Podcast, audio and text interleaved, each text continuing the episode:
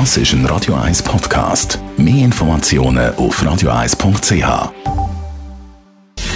Gesundheit und Wissenschaft auf Radio 1. Unterstützt vom Kopfwehzentrum Irlande Zürich. www.kopfwww.ch zum Wachwerden, zum Fitwerden trinken ja viele von uns Kaffee. Es gibt aber auch Lebensmittel, die machen genau das Gegenteil, nämlich müde.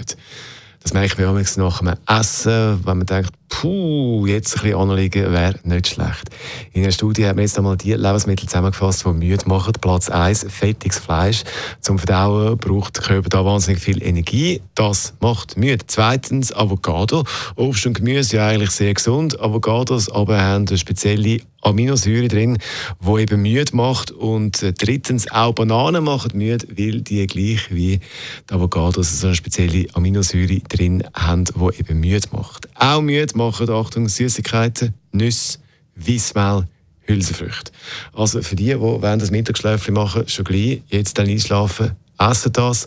Alle anderen, das mache ich jetzt glaube ich auch. Lass mir noch mal einen Kaffee raus. Das da ist der Fick.